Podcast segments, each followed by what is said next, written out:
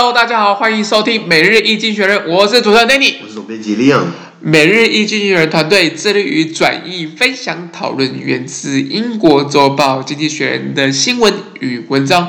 广大的听众朋友，也可以在我们的 Facebook、IG 以及 Media 看到我们每天的新闻转译哦。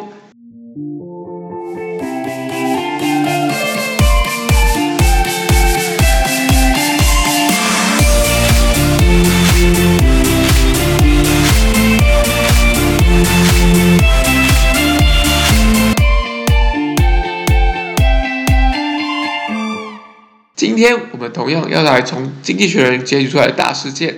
首先，我们看到是1月8号星期五的新闻，而这天的新闻也会出现在我们每日一经学人 Facebook、IG 以及 Media 第310 post 里面哦。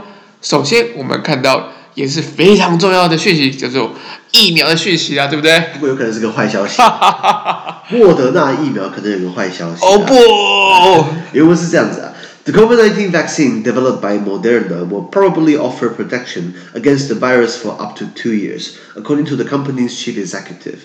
The speed at which vaccines have been developed means scientists have less data than they usually would about the longevity of any inoculation. The Moderna shot was approved by the EU on Wednesday.OK， 他说，根据莫德纳的执行长哦，那很诚实，莫德纳是一个美商的药厂，基本上也是加入疫苗的行业。他比较厉害就是说，他虽然不是第一个有消息出来，就是他有疫苗，他第二个了，因为第一个出来的是辉瑞 Pfizer 跟德国的 BioNTech， 他们出了这个疫苗，可是这个疫苗要在摄氏零下70度才能保存。那莫德纳的疫苗不用那样的条件，它只要大概零下5度吧，就可以运送了。可是他们执行长表示哦，他们开发出来疫苗，对不对？仅针对人体哦，仅能提供最多2年的病毒防护作用。2年之后怎么办？再打一次吧。那他说，理由是这样子哦，询问这个疫苗开发速度跟进程，也是意味着科学家们所掌握有关疫苗的这种接种疫苗的寿命的数据资料，比平常来的少，因为毕竟这个新冠疫情，这个新冠病毒变化太快了。那莫德纳的新冠疫苗，它已经在礼拜三的时候，就是1月6号礼拜三的时候，获得了欧盟的药品管理局的批准，这样子。可是今天消息出来之后，这消息好像不见得是好消息，你知道吗？是，因为在莫德纳的疫苗被批准之前，其实欧盟已经批准了 Pfizer 还有 BioNTech， 就是德国的 BioNTech 跟美国的辉瑞他们共同研发出这个疫苗之外，已经有疫苗可以用了。那现在Moderna虽然也被批准，对不对？可是他已经讲了，我的疫苗只能用2年而已哦。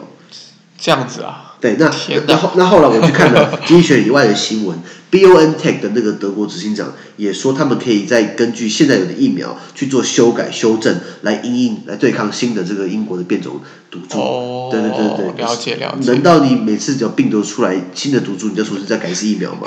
天哪，这永远改不完，嘛，对不对？所以，我一直以为说，其实你打了一个疫苗你就一劳永逸了，就看来不是这样。其实本来应该是这样子的，但是好像因为我们速度的关系啊，没办法有这么多样本跟临床实验，所以可能有这样的关系，所以导致我们的疫苗有些资讯其实并不那么明确啦。OK， 好，我看到这新闻的结论就是待在台湾好了，它比较安全。对啊。好，我们第二的新闻其实是我们把焦点拿到就美国。然后美国这次政治的动荡其实是蛮惊人的，没有看过美国立国以来，对啊，没有看过这样的事情发生，真的没看过。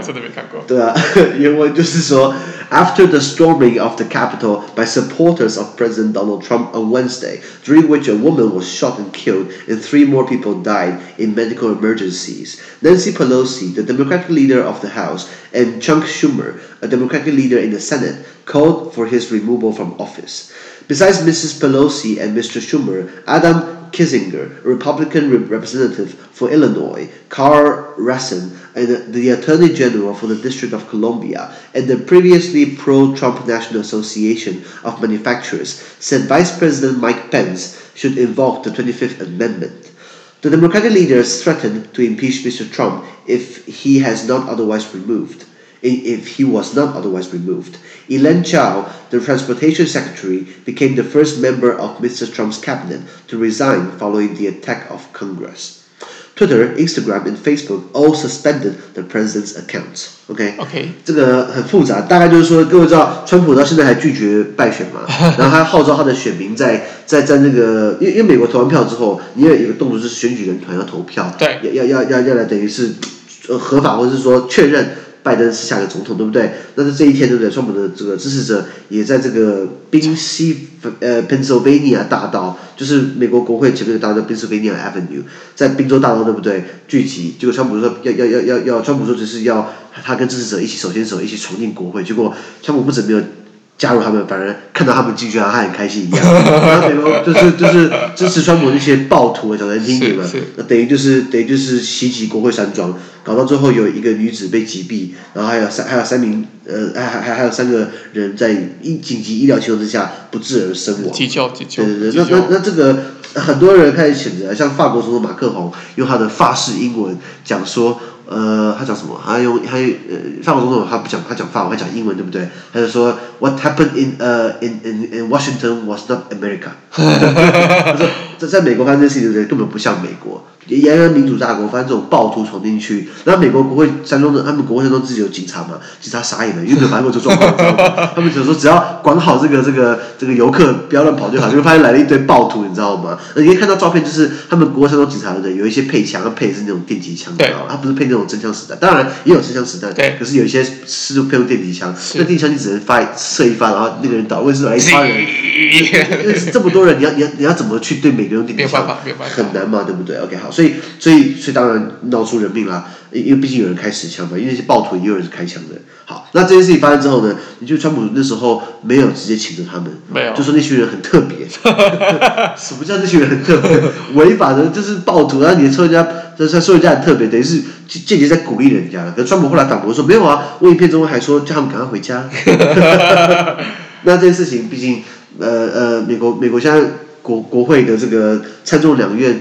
不管是民主党、共和党，基本上对这件事情是蛮反感的。是，没错。民主党的这个参议院民主党在参议院的这个多数的这个党团领袖舒默就是跟他们民主党在众议院多数的这个众议长佩洛西一起呼吁川普要下台。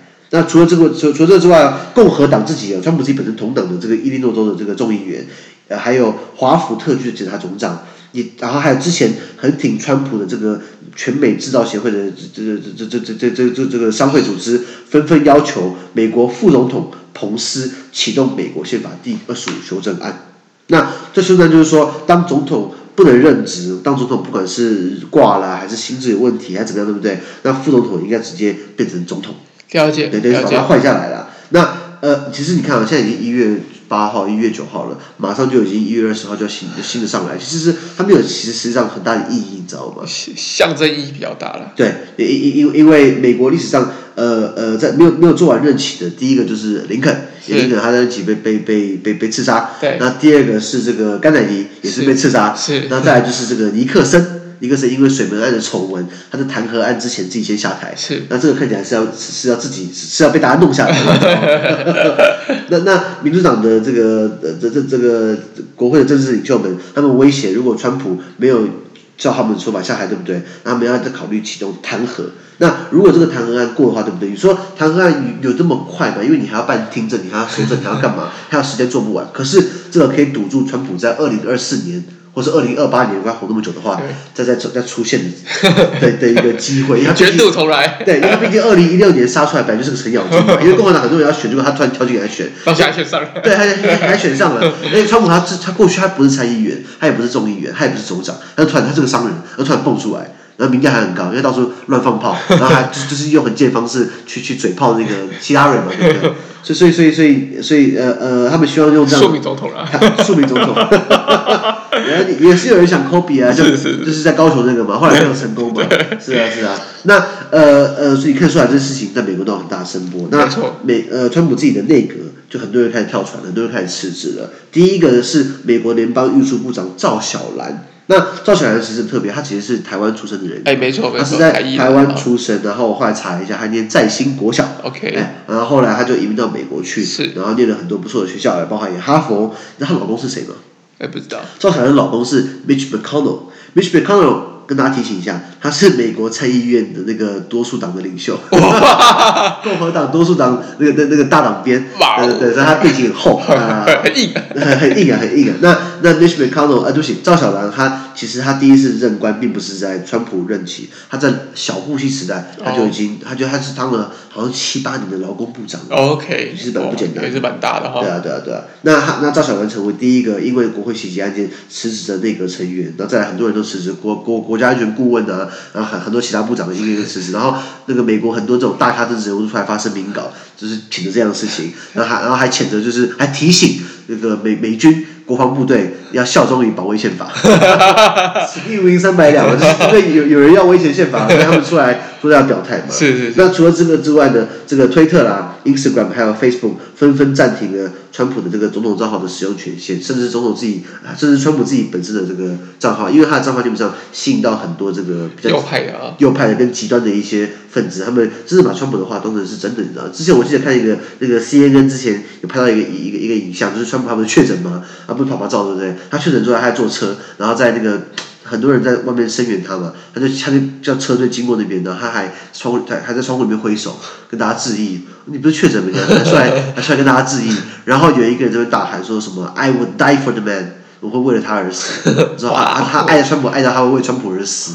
那你现在就去阿富汗吧，加入美军。所以说有些时候，我想大众是愚昧的。我们现在看旁观者清，我们现在看觉得很扯。可是如果你现在里面的话，你就觉得说，川普这是对的。所以很多人因为这样被他煽动，进而就造成了国会被袭击。上次新闻说到上次这样是1814年，那个时候美国刚打完独立战争之后，这个英国人虽然失去掉北美13州殖民地，可是英国基本上还有加拿大。那英军就曾在1812年的时候把白宫给烧了，所以烧掉的旧的白宫，然后隔一年1814年，然后再来袭击美国国会，这是200多年前的事情了。对，那现在又发生一样事情，可上一次是有英军，那时候美国刚建国，国力还没那么强。对，那现在是美国现在号称国力鼎盛第一强国，那个军队到处都是，结果自己国内烧成这样子，是不是？这个好像也是蛮奇怪，现在写历史的，我们都在见证历史。没错。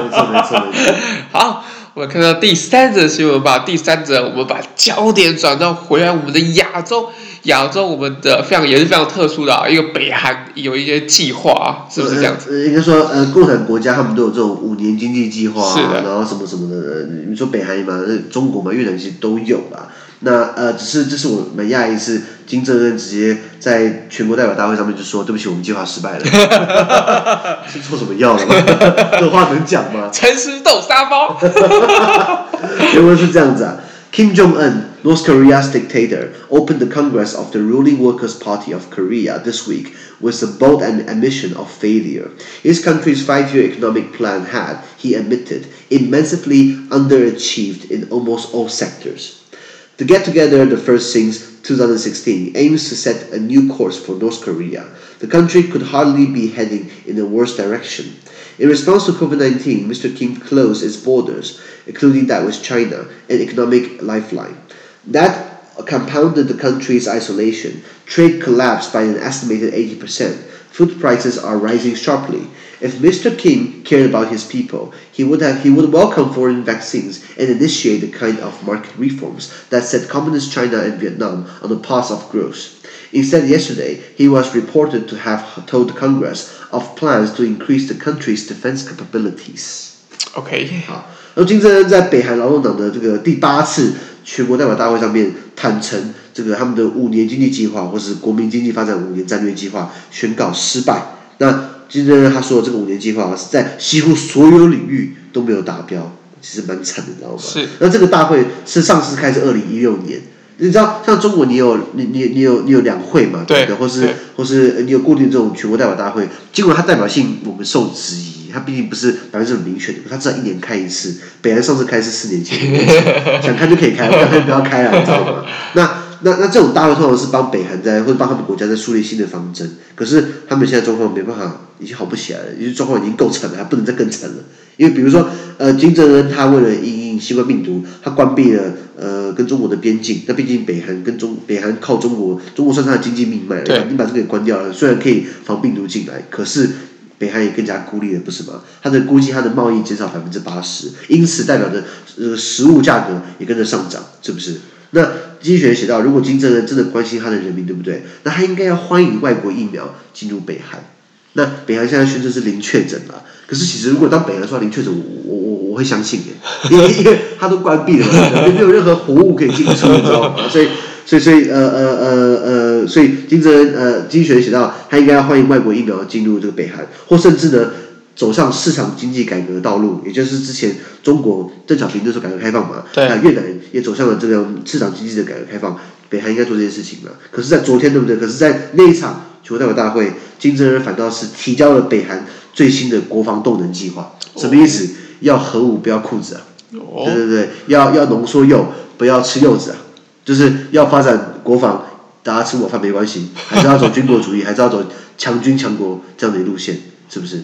所以我这样看起来，好像他承认自己的没有达到这预期的目标，感觉好像是有一些策略在啦，并不是单纯觉得好像自己没有办法达到这个目标。没有，我这样解读啊，就是说他就算他承认失败，那怎么样？你不能把他换下来。而且你敢骂他吗？你敢逗他吗？也不行吗？对，是不行。但我觉得他可以让，就是让感觉让这个人民好像更团结，或是更需要。所以，这么危急的时刻，我们虽然就没有达到，但我们未来继续加油，然后我们继续对抗外敌啊，美帝啊，美帝，对，感觉也有对抗美国帝国主义跟日本军国主义，然后等于是在凝结国内的这个百姓，对不对？对啊，因为早就我们也很坦白的说，我们没有达到，但是我们一起加油，未来一起加油的感觉。我觉得感觉是有这样的一个，因为好像那个小胖老师加油好吗？